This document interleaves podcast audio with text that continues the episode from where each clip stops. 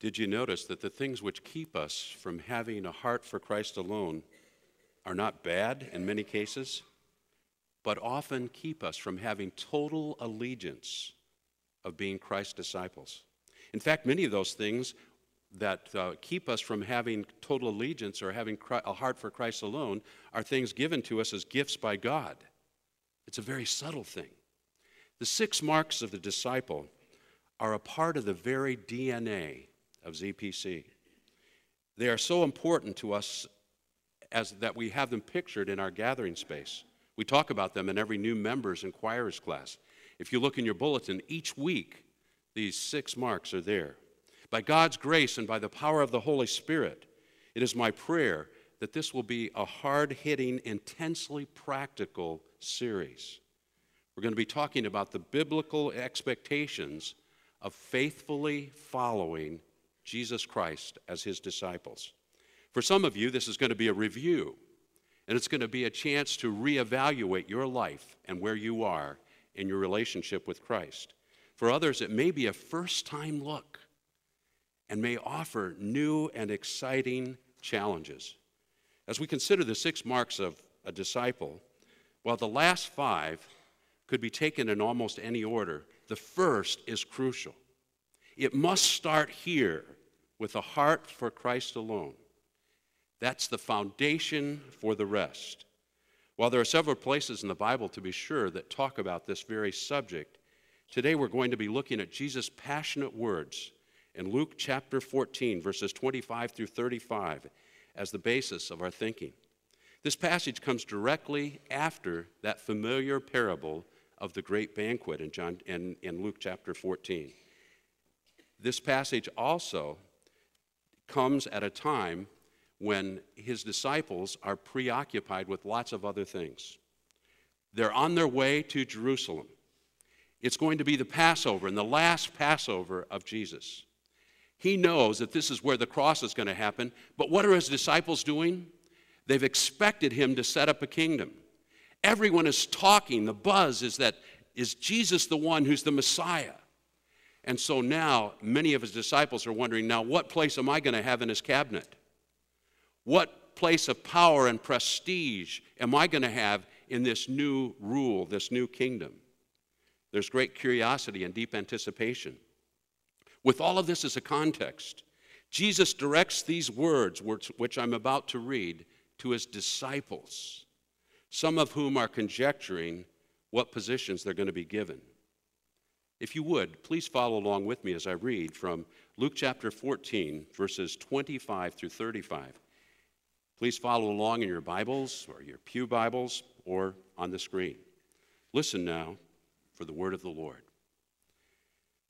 Large crowds were traveling with Jesus and turning to them, and I believe he's turning to his disciples. He said, If anyone comes to me and does not hate his father and mother, his wife and children, his brothers and sisters, yes, even his own life, he cannot be my disciple. And anyone who does not carry his cross and follow me cannot be my disciple. Suppose one of you wants to build a tower. Will he not first sit down and estimate the cost to see if he has enough money to complete it? For if he lays the foundation and is not able to finish it, everyone who sees it will ridicule him, saying, This fellow began to build and has, was not able to finish it. Or suppose a king is about to go to war against another king. Will he not first sit down and consider whether he is able with 10,000 men to oppose the one coming against him with 20,000? If he's not able, he will send a delegation while the other is still a long way off and will ask for terms of peace. In the same way, any of you who does not give up everything he has cannot be my disciple. Salt is good, but if it loses its saltiness, how can it be made salty again? It is fit neither for the soil nor for the manure pile. It is thrown out. He who has ears, let him hear. May God add his blessing, understanding upon this really hard hitting passage, and may he apply the truths to our lives this day. Please join me in prayer. Good and gracious God, we're grateful for the chance to share these moments together. Speak to us now. Speak to each one of us as individuals. Speak to us as a church. Speak to the people and the preacher alike. It's in the name of Jesus that I pray. Amen. I believe there are three main points that Jesus is making here as he's talking about having a heart for Christ alone. The first is that the disciples' relationship with Jesus must, must be the highest priority in his life. Jesus passionately makes this. And at first, it seems like he's going to the extreme, as often is the case when in, in Eastern thinking when they, when they want to make points. Because he talks about our most committed relationship here on this earth, our families. It is within this context of the family that one is cared for, that one is nurtured, that one is taught the most formative lessons of life. The family unit is meant by God to be that most important unit that we find ourselves in. The family should be only second to God. I wouldn't be surprised if, when I was reading or we were reading this passage together, that some of you really had questions about that word hate. How can we hate our, defam- our families? Along the same line with our families, he includes hating our own lives. I mean, didn't Jesus say that uh, we should love our neighbor as we love ourselves? And is God asking us to hate something that He gave us as a gift? The late Bruce Larson, a, a much loved pastor and a friend, deals with this very question, and this is so important when he says the word for hate in Aramaic means this to love a great deal less. He shines further light by saying, I think Jesus means that if God and his kingdom are of all consuming importance, then all other loves are far less by comparison. If God is really God, he must be worshiped above all others. If Jesus is Lord, we must have a heart for Christ alone. Jesus, I believe, here is stating emphatically that nothing can come close to competing for the supreme loyalty or allegiance in our lives. Everything else, in its proper place, as the youth have pictured it, should come at the feet of Jesus. All of the other parts of our lives should be under the lordship of Christ. C.S. Lewis picked up on this idea in a letter that he wrote in 1952. Listen closely. Sometimes C.S. Lewis is difficult if you, if, we, if you go through it, go through him too quickly. When I have learned to love God better than my earthly dearest, I shall love my earthly dearest better than I do now. Insofar as I can learn to love my earthly dearest at the expense of God and instead of God, I shall be moving towards the state in which I shall not love my earthly dearest at all. When first things are put first, second things are not suppressed, but increased.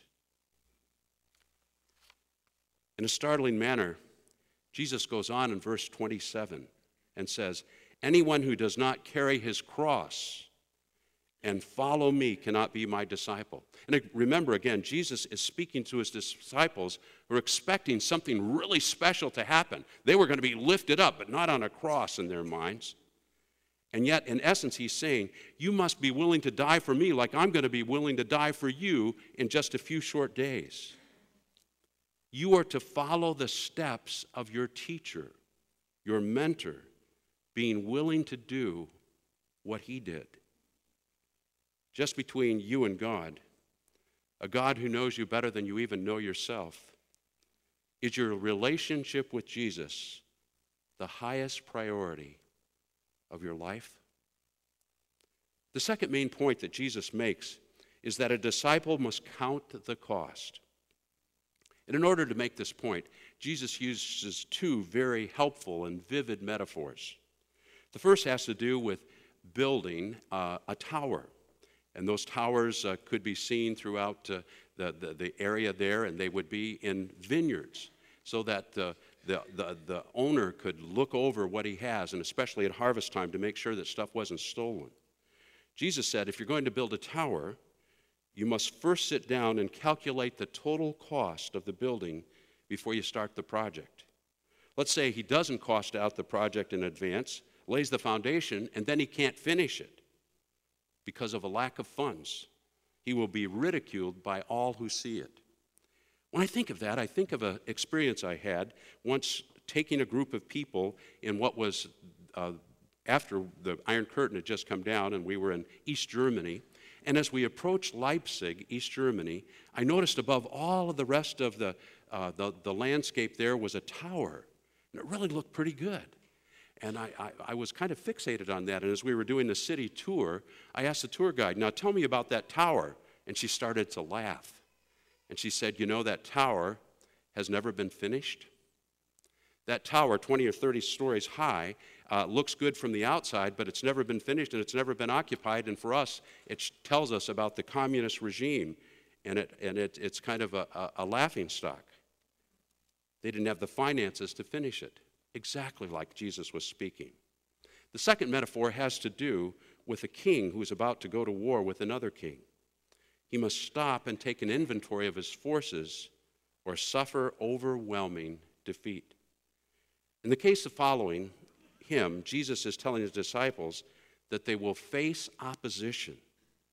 He says it's not going to be easy. In a few days, they would scatter. They would scatter in fear because armed soldiers would come, being led by Judas to take them over in Gethsemane, and they would, they would be outnumbered probably about 20 to 1. They must be willing to count the cost. Consider the reality of a situation in Romania under communism. John Oros tells of gathering, there was a gathering where there were several people, and at the end of that service, after there was preaching, the gospel was presented, several people came up and said, We want to become followers of Christ. But the Christian leaders said to them, It's good that you want to become Christians, but we want to tell you that there is a price to be paid. Why don't you reconsider what you want to do? Because many things can happen to you. You can lose, and you can lose big. Most of the people decided to take a three month course to prepare for their baptism, their coming out, as it were. They were warned it's really nice that you want to become a Christian, but when you give your testimony, there will be informers who will jot down your name. Tomorrow, the problems start. Count the cost. Christianity is not easy. It's not cheap. You can be demoted. You can lose your job. You can lose your friends. You can lose your neighbors. You can lose your kids who are climbing the social ladder. You can even lose your life.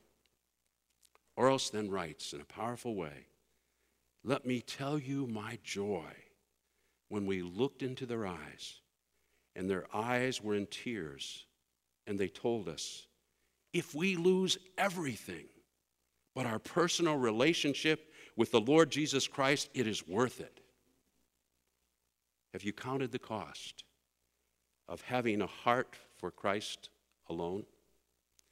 Jesus' final point is that a disciple must be salt in the world or become worse than worthless. In Jesus' day, salt was used in several ways.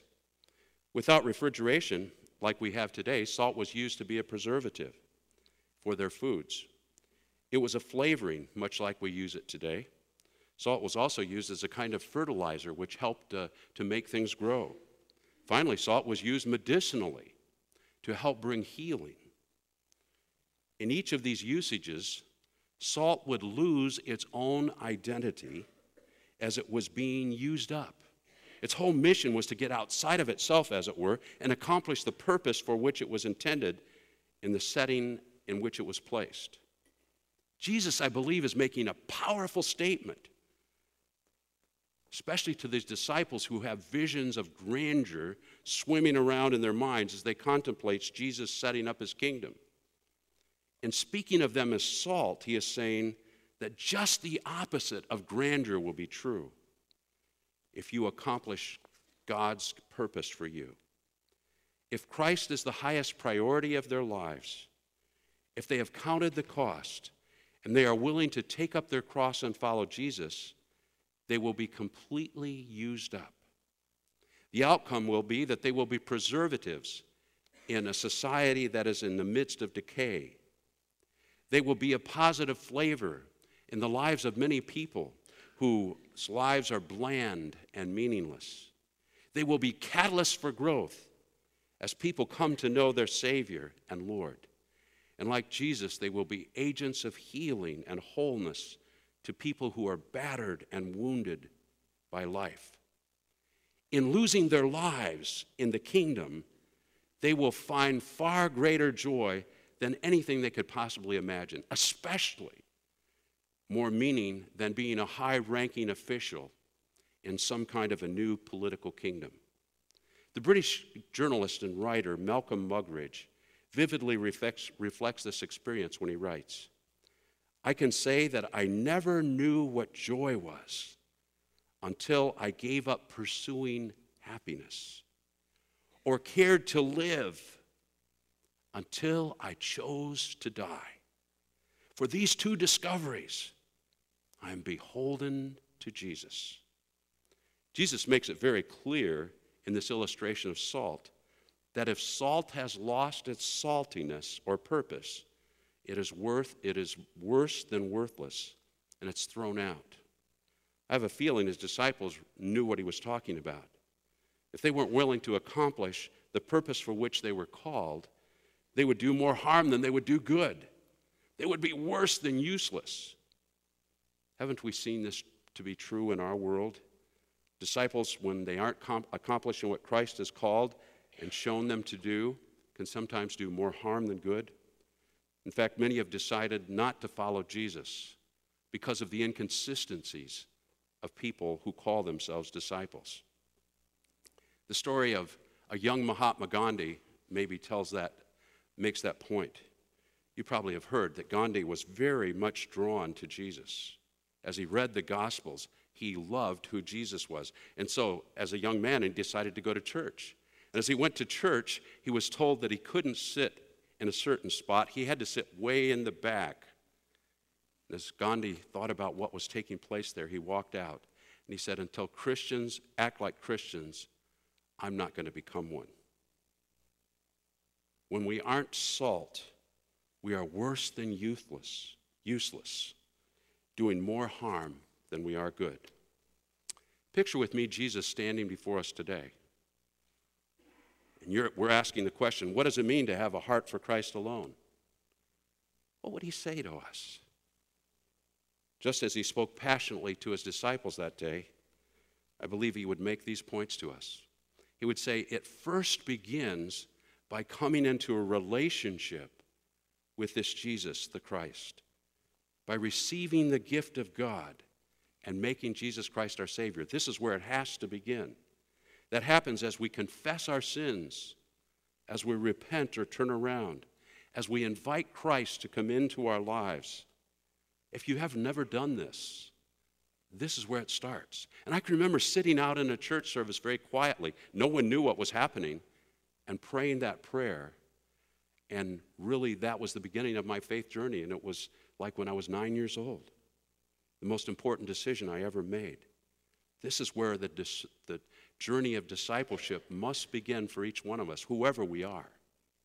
Next, Jesus would say that we must worship Him with all of our hearts, with our, all of our minds, souls, strengths, falling down in humble allegiance before the risen and the reigning Lord, not only on Sundays, but every day of the week, is crucial without intentional worship, other things begin to slip back into our lives and take the place of highest priority. In addition, I believe that Jesus would say that we must be students of the Bible. This is our handbook for discipleship. We must know and apply the Bible on a daily basis. Jesus would go on to say that we need other people to walk in this path with us. From the very beginning, the disciples weren't sent out by themselves, they were sent out two by two. In many cases, it was even more than that. We need others, whether it's in a one on one relationship, a mentoring relationship, or whether it's in a small group kind of relationship. We need others who will hold us accountable, who will inspire us, who will encourage us. if you're not in a mentoring relationship or you're not in a small group, this is a must. You can't do it alone. I believe Jesus also was saying that we must increasingly entrust our whole lives to Jesus. That means those who are dearest to us. That means our time. That means our finances. That means our jobs. That means our futures. And the list goes on and on. And the more we live life, the more things that He brings to our attention that we need to submit to Him. And last, I believe that Jesus would want us to step out of our comfort zones and look for ways to become salt in the world where we live day by day. That means emptying ourselves and our identities to serve and care for others, just like Jesus did. A heart for Christ alone is a minute by minute, hour by hour, day by day proposition. Today, in the second hour, we're going to do something very special. Some of you may even want to come back. Not to hear the sermon, but come in at the end at least. But uh, we're going to be privileged to experience the baptism of one of our senior high youth. He's been talking, we've been planning this for several months. His name is Chandler Orbaugh, one of our senior high youth, who wanted to demonstrate that he wanted to have a heart for Christ alone. Josh Mygot and Greg Lanham, who have been a very important salt in Chandler's life, are going to be assisting with the baptism. It's going to be a special time. If any of you have uh, prayer concerns, if you want to kind of question what we've talked about today and what that means for you personally, there will be people over by the cross afterwards who would consider it a privilege to pray with you. Let us pray. God, thanks for this time that we've spent digging into your word. Continue to speak to us as we gather around your table, as we experience this fellowship, knowing that you are the one who wants the deepest allegiance of each one of our lives. It's in the name of Jesus that I pray. Amen.